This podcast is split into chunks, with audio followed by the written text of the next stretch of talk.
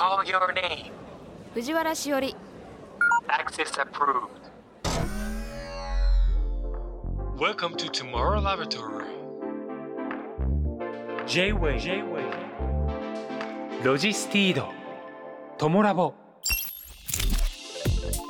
J-WEB ロジスティードトゥモローラボラトリー略してトモラボ明るい明日のヒントを研究するラボのチーフ藤原しおりですトモラボは毎回テーマを決めて社会問題をできるだけ噛み砕いて研究していく番組ですここトモラボにはいろいろなニュースや情報が届いていますその中からテーマに沿ったトピックスをピックアップして研究していきますこのポッドキャストを聞いた後皆さんの生活の中で何かヒントになれば嬉しいですロジスティード。トモラボ。This program is brought to you by ロジスティード。今回は2023年8月26日にラジオでオンエアした大宮エリーさんをお迎えして研究したイシュー2023年の生活をデザインするのディレクターズカット版です。時勢などの表現はオンエア当時のままお届けしますのでご了承ください。大宮エリーです。大宮エリー1975年大阪生まれ東京大学薬学部卒業2012年に急遽ライブペインティングを制作したことをきっかけに絵画制作を始める現在も絵画や立体作品など様々なアートを手掛けるえー、よろしくお願いします。よろしくお願いします。えっとプロフィールとても簡単にあのご紹介させていただいたんですけれども、はい。エリーさんすごいいろいろまあうん。やられてるじゃないですか。はい、いやそんなやってないと思うんだけど。いやいやいいや。いややいや、本当ね、はい。この10年、うん。11年ぐらいはもうアートばっかりだから、うーん。もうドラマもやってないし、でも多分その過去を全部そうさらいしてあ全部を集めて文字にするとやっぱやって、他の人に比べるとうんいろんなことをやられてるなっていうあ感覚になるんだとな思うんです。ね。はい。確かにそうか。うん。そうそうじゃあいろいろやってきました。すみませんいろいろやりました。そんな中で、はい今現在は、うんまああえて肩書きとか、うんうんうんあのまあこういうことを中心にやられてるっていうのはどんなことですか？今？はい。今アートがメインになっちゃって。うんうんうんうん確かに過去ではそうだね斉藤和義さんの大阪城ホールの演出もやったね。わあいいろいろややった。いいや今いろいろやってるって言われて、やってないやってないって言ったけど、うん。そうだ。離れ組の作詞もやったね。いやそれはもういろいろに入りますよ、ね。本当に。全部に来るとそういう音楽系を思い出しますね。すすごく。だけどそうだよ。ミーシャちゃんの作詞もやらせてもらったし、PV も撮ってたね、うん、演劇もやったけど、うん。このね2012とか3ぐらいからあのアートばっかりになってて、しかも最近では割とそのななんかその場所を作るアートみたいなのが多くて、うん、あの鳥取の大学附属病院のね院長先生からの依頼で、はい。国立病院なんだけどなんていうの？あのコロナ病棟もあったりとかしてね、うん。あともうそれで医療従事者の方がね疲弊してるとかいうことでねあの院長先生が壁壁画を描いてくださいっていうふうにおっしゃってくださって、でちょっとエントランスが暗いからちょっと明るくしてよみたいな依頼だったんですけど でどもう鳥取だから張り切ってこう何描きましょうみたいな感じでさ、うん。大山とかどうですかみたいな、うん山とかね、うん。いろいろ。あと砂丘行っちゃいますみたいな感じで。鳥取のいいものを詰め込んそう砂丘いいですよねとか言ってたんだけど、はい。そんなの描かなくていいとか言われて鳥取とかいらないからって言われて ええみたいな。なんかびっくりしますよね。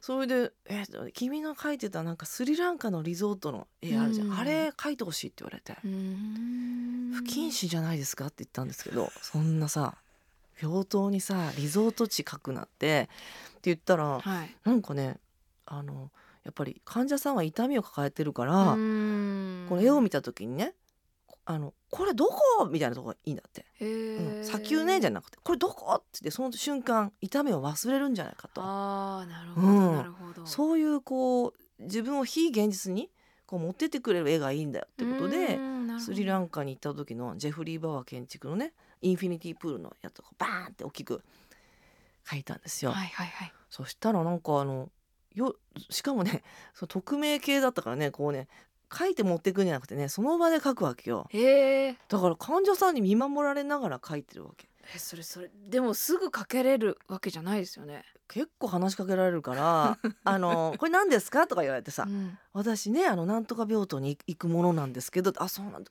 頑張ってください」なんて言いながらもう全然進まないわけ。うん。でさ夕方5時になるとこう閉店じゃないけど一回受付が終わるじゃない？で静かになってこっから行けるぞってなるなるんだけどそっからね今度ね入院患者さんがねこう活動しだすわけ。へでトイレ行って帰ってきて夜9時だったんだけど、えはい。そしたら患者さんが一人ねこう立ってるわけ。パジャマ姿でね、はい。私の絵の前に、うん。うわやりづらいとか思って「すいません」とか言って言ったらそのおじ,、おじさんがねはい。なんかこう「いや病院はねこう風を感じないんだけど風がね来ないんだけど、うんうん君の絵から風が吹いてきたよ」ってうん言われて、へえすごい、うん。それうるうるってなったんだけど、うん。いい話。そう。まあ確かにヤシの木とかねうん。パームツリーがふわーってなってったりビーチがあるからなんだろうけど病院は風がないのに絵から風感じるって嬉しいなと思って、うん。で本当に院長先生のうん、思惑通りでしたねそういう。遠いところがいいんだ。そうなのよそれで、ね、やっぱそうなんだ。いや勉強になる。だから結構地方でアート活動することが最近は多くなってて、去去年は2022年でしょ？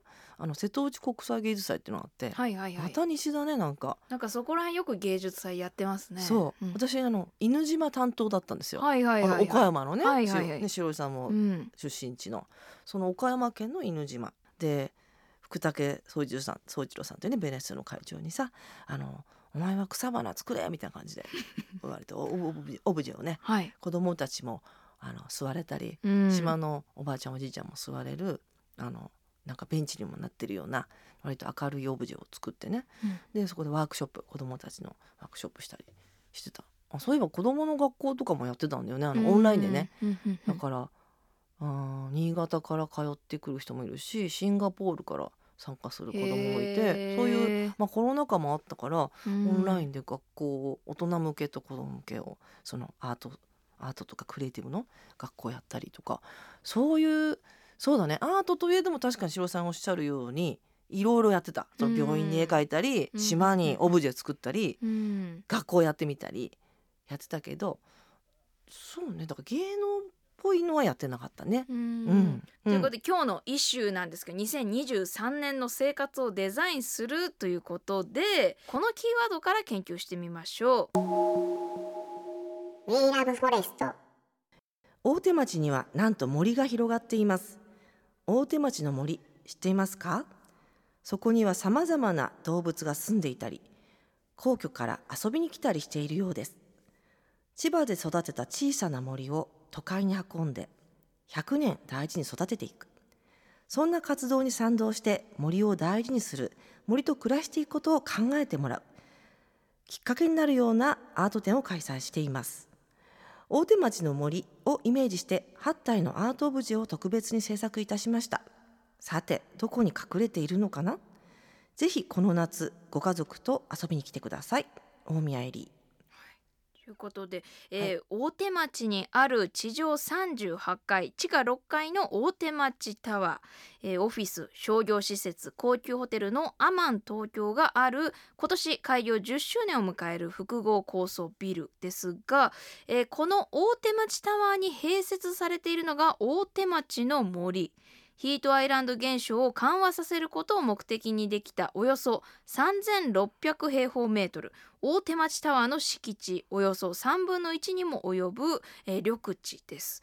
大宮エリーさんが手掛ける展覧会 We Love Forest ー、うん、そもそもここに大手町にそんな森があることを知らなかったんですけどうん。結構しっかりとしたうんうん。木木々が集まってるんですよね。なんよね。なんかタヌキとかキツネがいるってアマン東京のねホテルの方が言ってらっしゃったん知だけど。ですね。うん、でも日中はね見かけられないので、うんうんうん。それで代わりには動物のオブジェを作ったんですけどタヌキとかキツネとか、うんうんうんあとなんだっけな。ん？クジャクはいないんだけど一応クジャクも作ったりアートなんでね、うんうん。8体ぐらい作ったんだけどそうそれと絵本も作ってって言われて作りましたね。これなんかきっかけはあったんですか？これをやることになったきっかけみたいな。おーいや、まあ、頼まれたから。2なんかやっぱり年前に。ほあ2年前？2年前に依頼があって結構だから長くかかったんですけど何かやりたいっておっしゃっていただいて、うん。そのしおりさんがおっしゃったようにあの森があるって知られてないって、うん。でも結構苗を植えたり、うん。かなりね大事にあのそこを土足で入っちゃダメなんですよ。あそうそう。そうなの。この土が大事だからすごく千葉で3年かけて育ってそれを持ってきてるわけじゃない、それを知られてないのもったいないよねってことでどうしたらいいかってなってでアートの展示できないかって言われてさ、絵飾れないかって言われて森に絵飾るのもあれだしと思ってオブジェにしたんだよね。そのそこに実際にいる動物とか、まあ、子供たちが楽しめるような動物を8体やってでそういうなんていうかなそのその事実をこうパンフレットにしてもちょっとあれだから絵本とかにしますかみたいな話で言ったら絵本やりたいって言われて。うんでもその絵本の内容がどうせやるならと思ってうーんなんか森を持ってきたよってちゃんちゃんだとさなんかうんどうなのかなってすごくこう予定調和というか、そもそも森がなくてヒートアイランド化もしてるし、うん。そこでやっぱ森大事だよねってこう森を持ってきてるわけじゃないですか。うん。じゃあそもそもなんで森なくなったっていうところをうん。やっぱ描かないと絵本としてはどうなのってストーリーとしてさと思って。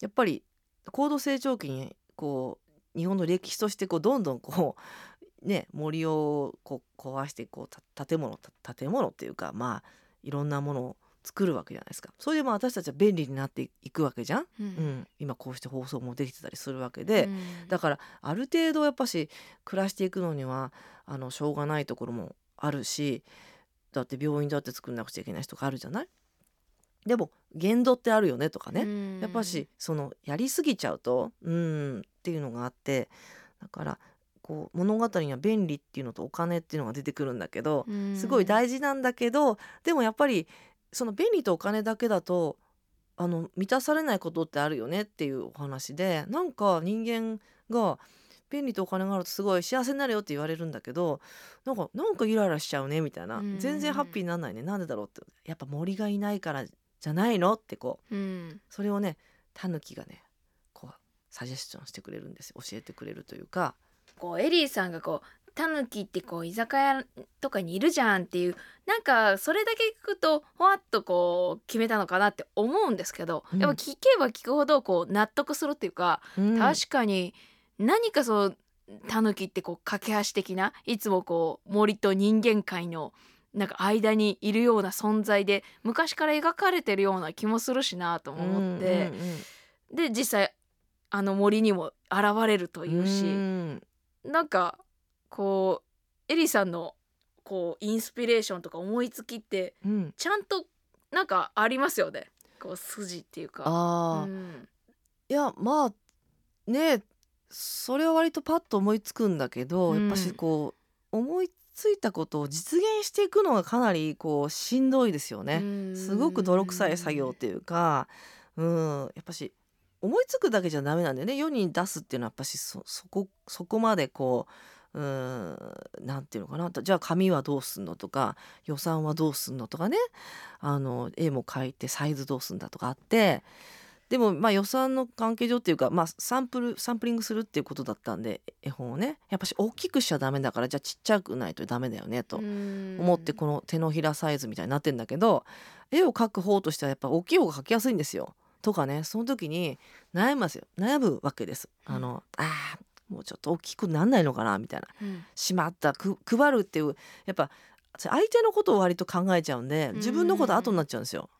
それであ相手が配りやすいようにその東京建物さんとかアマン東京さんが、確かにサイズとてもいいですよ。うん。それで制作になる時にあれしまったみたいなこれ書きにくいじゃんって思ったわけ。書。きにくい。ちょっと小さくてそう。書きにくいのか。そうと思ったんだけど、その時にやっぱこのねまた一種のさ生活のデザインでしたっけ？はい。やっぱねあの移動中にとあのよくあるじゃん。小学校とか通ったんだけど、うん。その時にあの壁にタイルが貼ってあったのいっぱいったあった。ってタイルにさその小6の子たちが卒業制作かなんかで絵を描いてたわけ、うんちっちゃいタイルに。それがね素晴らしく良かったんですよ。うんそれ見とれててはあこのちっちゃいタイルでも意外といいなと思って、うん。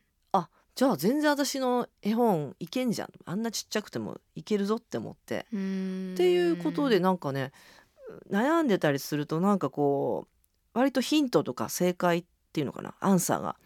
街の中に暮らしの中に落ちてるような気がして、うん。うんだから自分の頭の中でうんうんって悩んでるのはあんま良くない気がしてね。うん。こう外にこうヒントがあるんじゃないかっていう。うん。ですです本当。あでもなんかあなるほどなとななりましたね。浮かぶだけじゃなくてそれを具現化することがうん。大変なんだと。泥臭いんだとっていうのは。ううん。そなるほうどなとなりました。そうか。なんかエリーさんでもやっぱそう思うんだなというか意外とうん。いろんなことをされててもう経験もあって人脈もあってっていう中だと意外とスルスル進むものなのかなって思うんですけどいやっぱりその作業ってうん。泥臭いんですね。そんなスースー言ってるに見えてるんですか？やっぱりこうエリーさんがこう あなんかこうひょうひょうとしてる感じになんか本当ですか？受け手はね多分きっと大変ないろいろあるんだと思うんですけど。うん。いやえ私の初代マネージャーやってくれたケイちゃんってね生きるコントって本にも出てくるんですけどやうちのアトリエに来た時になんだっけこんな這いつくばってやってんの？って言ってました。開口一番。だからやっぱり外からは想像できないんでしょうねなかなか。いや本当に休みたいですよ。もうもうね。いやいやまあ今日休みみたいな感じで来てますけど。なんかすいません仕事いやありがとうござい。ます。あいやいやいや。あの、うん。まあちょっと話が変わるんですけど、うんうん。まあ今年まあ2023年7月は史上最も暑い1ヶ月というふうにまあ言われて地球沸騰という言葉がまあ生まれうんそうだよね。はい、まあこのまあこの番組では気象とか気候災害などいろいろあのイシューにして話してきたんですけれども、うんうん。まあこうエリーさんはこう今年のまあ環境というか気候で感じたことってありますか？温暖化温暖化って言ってるけどもうえらいことに地球がなってきてるなって思うよ。でもうん。地球がえらいことになってるのに、うん。なんで戦争とかやってんのかなって思っちゃうけどうね、んうん。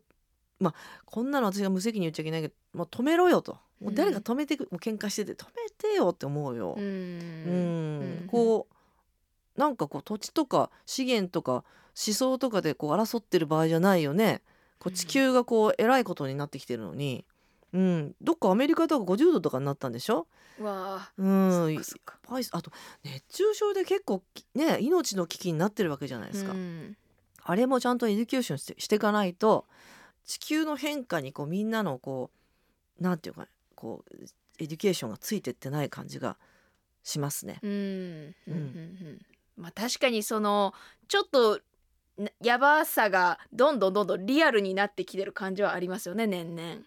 うん、クーラー入れてんのかね？とか気になるよね小学校とかさ。入れてなかったじゃない？なんか。はい、私の子供の時はなかったね。そうでしょ、うん。いやーこれどう？で職員室しかつついてなかったじゃん クーラー。そういやそうです。これダメだよとかさそういうの変えていかないと、うん。とかちょっとどうなってんのかし気になりますようね、んうん。気になります。そういう風に感じてます私はあありがとうございます。はい。明るい安のヒントを研究するラボ JWEB トモラボ。今回は大宮エリーさんをフェローにお迎えして2023年の生活をデザインするをイシューに研究しています、まあ、エリーさんこの2023年まあ3分の2終わろうとしているというここまででなんか気になったものとかはい。こととかありますか？人とか。ああ気になもうずっと気になってるのが、はいベネチアのホテルが取れるかですね。ベネチアのホテル。はい。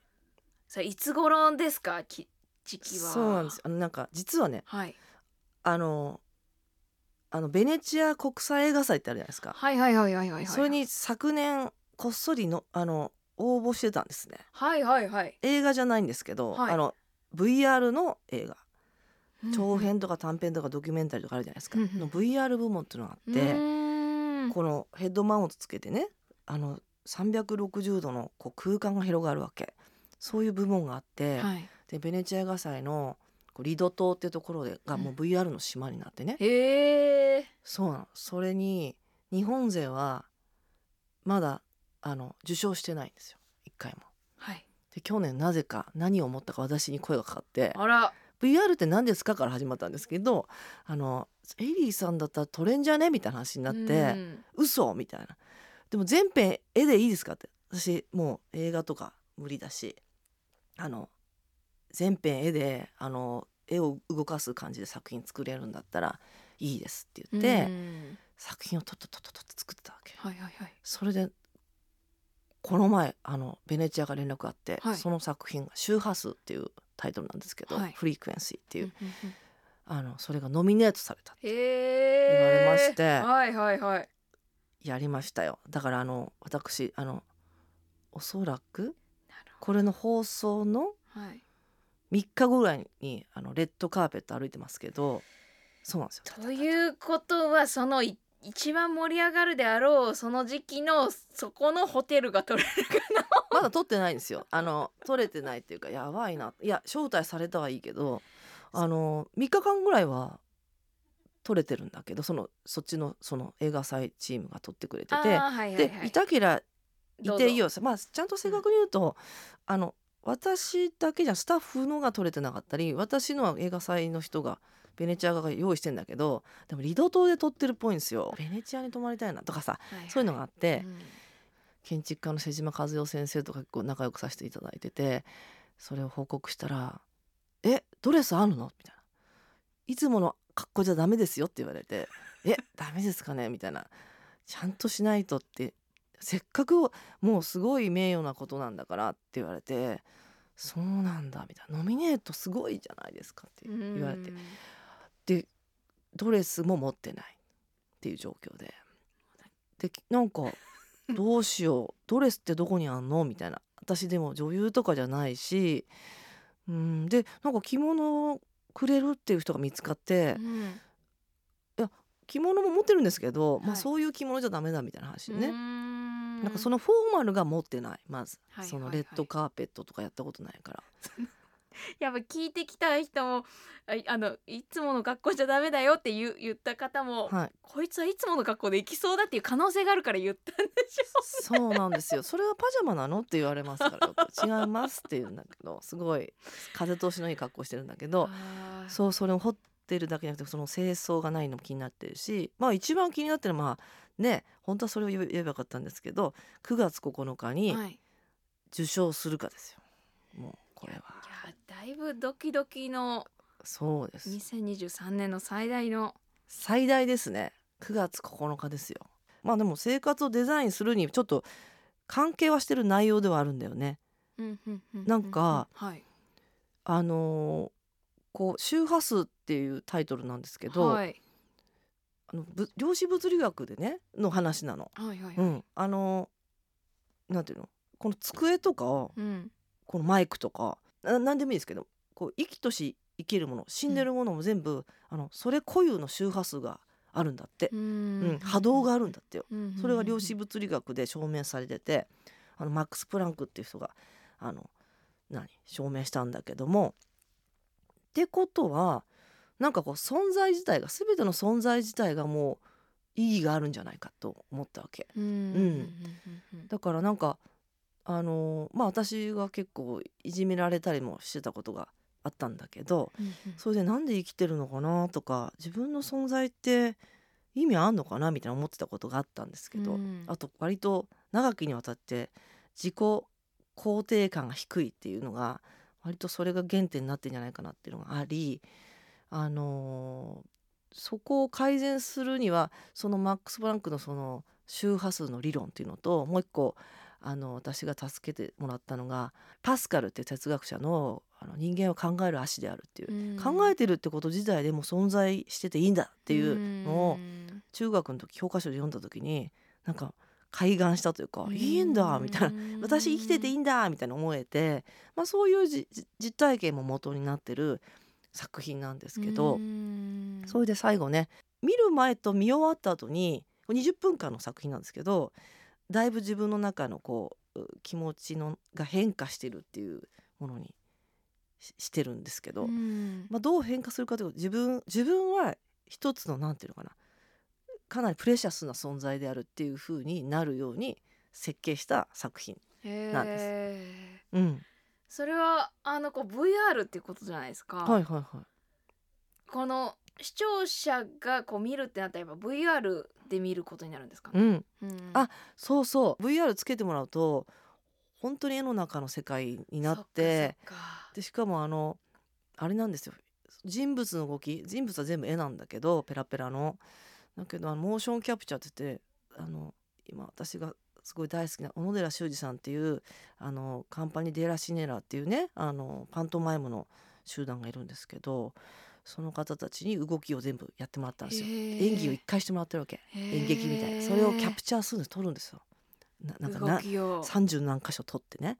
でそれを人形がこう絵が動くわけ。へー。だから不思議な動きをしてるんだけどそういうのとかこうやっぱりね VR つけるとうん。目の前にいる感じなわけ。こう没入していくっていうのかな。あじゃあやっぱり VR で見たい気がしてきますね。そうなんですよ。うん。結構ねなんか、うん、旅行に行ったような気分っていうか他の惑星に行ったぞっていう感じにはなるかなと、思思うんですけどほらあの「不思議の国のアリス」とかあるじゃん、はいはいはい。ああいうリアルアリス感は出ると思う。うん。今はこうアートがメインだなっていう中でも、うんなんかそのアートの前はそう作詞とかいろいろディレクションしたりうん。監督されたりとか、また今とは違うことやられてるじゃないですか、うん。うんその時ってまず最初にこの自分のこれやりたいっていうウォントがあるんですか、それともなんか巡りり巡ってそうすることになっちゃったみたいな。あー。全然 want ないですもん本当にもあーそうですか。いや何もやりたくないですね。はい。あの LINE スタンプよく交換するけどねあの仕事したくないっていう猫のスタンプパンってこう送る感じのやりたくないみたいああじゃあこう巡り巡ってこれをすることになって気づけばす今これが中心になっているみたいなこうそういう流れが多いんですか？なあそういう流れしかないですね、へー。はい、自分の意思はあんまりないですね。あの自分の意思はなんか森の中でひっそり暮らしたいっていう、あの希望があるんですけど、はい。なんか今それやっちゃうと、うん。なんかこうわさわさ気持ちがするような気がして、もうちょっとこうなんかそれ人それぞれなんか使命があって生まれてきてるように思ってて、うん。そのこう使命みたいなのもやらずに自分の希望は森の中で静かに暮らすことなんですけどやると、いやまだ早いからなんかこうモヤモヤするんじゃないかなと思ってて、うんあのそうね。だからやりたいっていうよりはこう流れになんかし依頼があるとあこれなんか確かにあのすごくいいプロジェクトだよねとか、うん。こういうのをやらせてもらえるのありがたいなとかうんすごいやったことなくて怖いけどきっとその頼んでくれる人は私に何かこうできると思って期待してくれてるわけだからそれを私がいきなり「いやできません」っていうのもその失礼かなということで、うん。うん、やったりするって感じだから、うん到底これは無理だなってのは断ってるよ。例えばじゃあ私にじゃあ一発芸やってくださいって言われても絶対無理じゃない。できそうだから。できないできない。そういうのとかバンジージャンプとかも絶対無理だしやらないしっていうのはあるよ。とかあとホラーが怖いとかありますしうん。もちろんあの何でもやらないよ。何でもやらない。でも、うん。あのなんでだから何でもやらないのに何でもやってるように見られるのがちょっとよくわからないんだけども。そうん、でも私はこれしかやりませんっていううんのはなく、表現でそれが人をなんか幸せにしたりなんか私特にななんかこうちょっと生きづらいなって思ってる人がなんか少しあの生きやすくなったりこうハッピーになる方向になるすあの表現活動だったらやりたいと思ってる。うん、そうね。うなんかアート、うん。まあ今アートやられてるじゃないですか、うんうん。一番最初のそのアートをやるっていうきっかけは自分からだったんですか？いや自分からなのは一個もないから。本当、あそれもですか？い本やいやもちろ当に？んもちろん。絵をもう描くってなったのもうん。何か依頼があってっていうことだったんですか、依頼じゃなくて、はい。そのたまたまあのなんですかね。あパルコで2012年に「思いを伝えるということ展」っていうのはこれは依頼があってやったんですよ。展覧会、はい、展覧会エリさんやりませんか？ってパルコさんがおっしゃって「いや展示するもの何もないですよ」って言ったの、うん。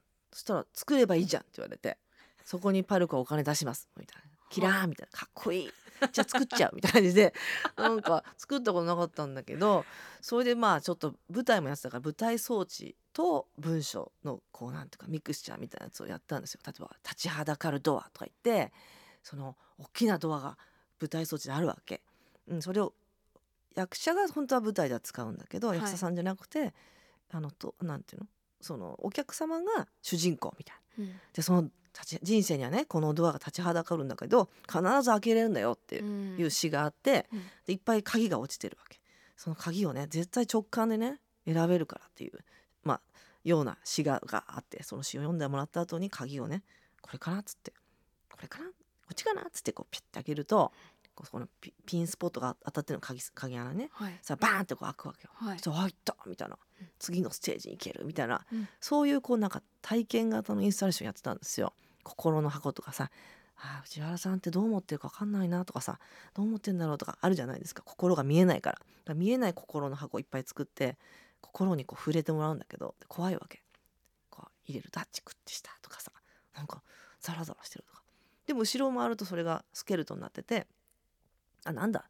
チクッとしたのはたわしだったじゃんとかさ。なんだなんか見えちゃえば何も考えてなかったんだ。シンプルみたいなあるじゃないですか。そういうのをこう作品にしててあ後から来た人はこううわーとか手突っ込んでるのが触れられてる心がねすごい楽しそうに見えるみたいな、うん、参加してもらうことでそれが作品になるみたいな展示をしてたんだけどそれをその今あの所属してるギャラリーの小山富夫さんがあの聞聞いてああれ貸してくださいって言ってくださってそれをねモンブラン国際賞っていうのねあの受賞されたのがベネッセの二竹宗一郎さんでその授賞式のオープニングかなんかに持っていく打ち合わせをしてたわけ。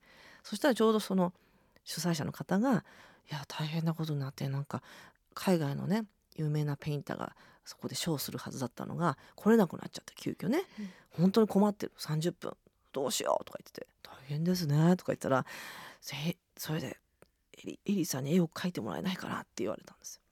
はあ、でいや描いたことないし無理ですよって。だって消防自動車の小学校のほら 写生大会しかそうそうやったことないですよって言ったんですけど、うん、いやもう頼める人がもういないんですよっておっしゃって、私もサラリーマン経験があるのでこれやばいやつだなと思って。すごい絵になっちゃってもいいんですか?」っつって「もう何でもいい」って言うから「本当かよ」って思ってでもこれってなんかこのこんなことあるって思って。うん。ないじゃないですか。ないです。それこれ断じゃあややろう。なんか意味があるんだろうと思って。それでまあ行ったら安藤忠雄先生がいらっしゃって建築家のねなんか「君なんでいるの?」って言われて「なんでだろう?」みたいな「なんか絵描け」って言われたんです。って言ったら「それめっちゃやばいよ」って「ここ美術界の本丸っていうか重鎮しかおらんかもう今からでも断られへんの?」って言われて。やばそう。そう。もう引き受けちゃったんですよ」とか言ったら「い。やもう飲むしかないな」って言われて「ですよね」とか言って。それでガブガブガブガブって飲んで飲みながらバーって書いたら受けちゃったんですよそれが。すごいすごい拍手いただいて。そう。それで二竹さんも「この絵買います」と言われて「えー?」みたいな感じで結構そこから展覧会の依頼が続いたりしてそれでだからすごい苦しかったですよ。その旗目にはなんかだって何あいつ絵やっちゃってんの？みたいに見えるわけじゃないですか。でも私は一応依頼してもらってやるんだけどそれまでの経緯は皆さん知らないわけですもんね。知らないしでもそうだって勉強してないから私あの薬学部だったんであのその美美大ではないので全然門外漢の人がやってるのってすごいやっぱし人はもちろんバカにするわけじゃないですか。そういうのにこう耐えながらやるっていうのもなかなか試されてんなっていう感じでしたけどでも2016年に十和田市現代美術館でね個展をやることになって結構日本でかなり素晴らしい美術館なんですよ。草間彌生さんのねあの常設があったりロミオ役のオブジェがあったりとか作品があったりするんですけどまあそこで5ヶ月やれたのが割と転機になってそれまではもう相当なんかなんで私絵の仕事してるんだろうって 思いながらやってましたよ全然あのもうみんなねフェスで斎藤和義さんに「最近何してんの?」って「絵描いてます」って「え？っ?」って言われたよ。え？画家？と言って「もうここかな」とか言ってそんな感じだったからやっぱり全然ね斉藤さん応援してくれてたけどまあまあでもねあのそんなそんな私が画家になってやろうって思ったこと一度もないですね。そうなのか。そのエリーさんがこうこうウォントうん、がで出る時ってどんな時なんですか、ええー、本当、うん。いやでもあの自然が好きなんで本当に森の中にいるとかこの前アマン東京でねなんと3回も連続で子供たちの授業やったんですよ。えでも私これやれっかなってすごいビビって言ったんですけど、ーはいもう軽々3連発やれちゃったんですよ。はい、でなんでかなと思った時に、は森があるんですよアマンにね。うんうん森の木がすごいいいんですよ。だから私本当にもうここもほら木がいっぱいあるじゃない。なんかすごくいい気がする。なんかうん神社とかだから大好き。うんたまに制作に疲れるとうんスタッフに「ちょっとごめん悪いんだけどちょっと神社とか車で行きたいな」とか言って運転してもらって神社行ったりしますよ。あーそういうところでこうこうリフレッシュだったり息抜きだったりされてるやばいですよ。セミみたいに金竹ついちゃって。うわ気持ちいいとか言って。もうみんな知らないふりをしてるってこうさ。私たち関係ありますみたいな。私たち木に抱きついてふうおうひょうひょうひょう言って。はあすすごい最高だ。最高な木だとか言って。なんかもう樹齢があるやついいっすね。うんでもなんかよく話しかけてますよだ木に。うーうん。んいやだからこうやっぱ聞いてみないとわからないなと思いましたその人その人のこのライフスタイルのデザインの方。いやなんかこあうだから今日聞けてよかったです。そのエリーさんがどういうデザインの仕方してるっていうのが本当に人それぞれ。あうーんだから力の入れ方。そうだから私はうん。デザインしてないですよ、もう結論言うと。あのデザインを放棄してるというかそれはまあこうなろうとしちゃうよりはうん。楽しむといううか、ん。例えばじゃあなんかトークショーがあるとして講演会とか、うん。まあある程度は決めていくけどまあ一回忘れるんだよね。そしてバッと入るとこうみんなの気があるじゃん。グルーブみたいな、うん。それを感じてこう話すじゃないですか、うんでもデザインしてっちゃうともうそれ話そうってなってみんなの情報が入ってこないじゃない、うん。だからあの生活はねあごめんなさいね。一種生活をデザインするだけど生活はデザインしないっていう、ああいいじゃないですか。そのぶった切る感じで最後。めっちゃいいですよ。本当？いやいやでも、うん。その自分の心とちゃんとつながってれば、うん。自然とデザインされるんじゃないかなって。なるほど。でそのデザインがこうパンクからジャズに変わっててもいいし、すごい曲調が変わっててもいいんだよね。ううん。ん。だからこう私こうなのって決めない方がうん。意外とあの自分らしく生きられるんじゃないかなっていうふうに思いますけどね。あー。なんかいいことめっちゃ聞けた気がします。いやいやいやいやもうね。うん。ロジスティードトモラボフェローとして大宮エリーさんをお迎えしました。エリーさんありがとうございました。ありがとうございました。ロジスティードトモラボ。This program was brought to you by ロジスティード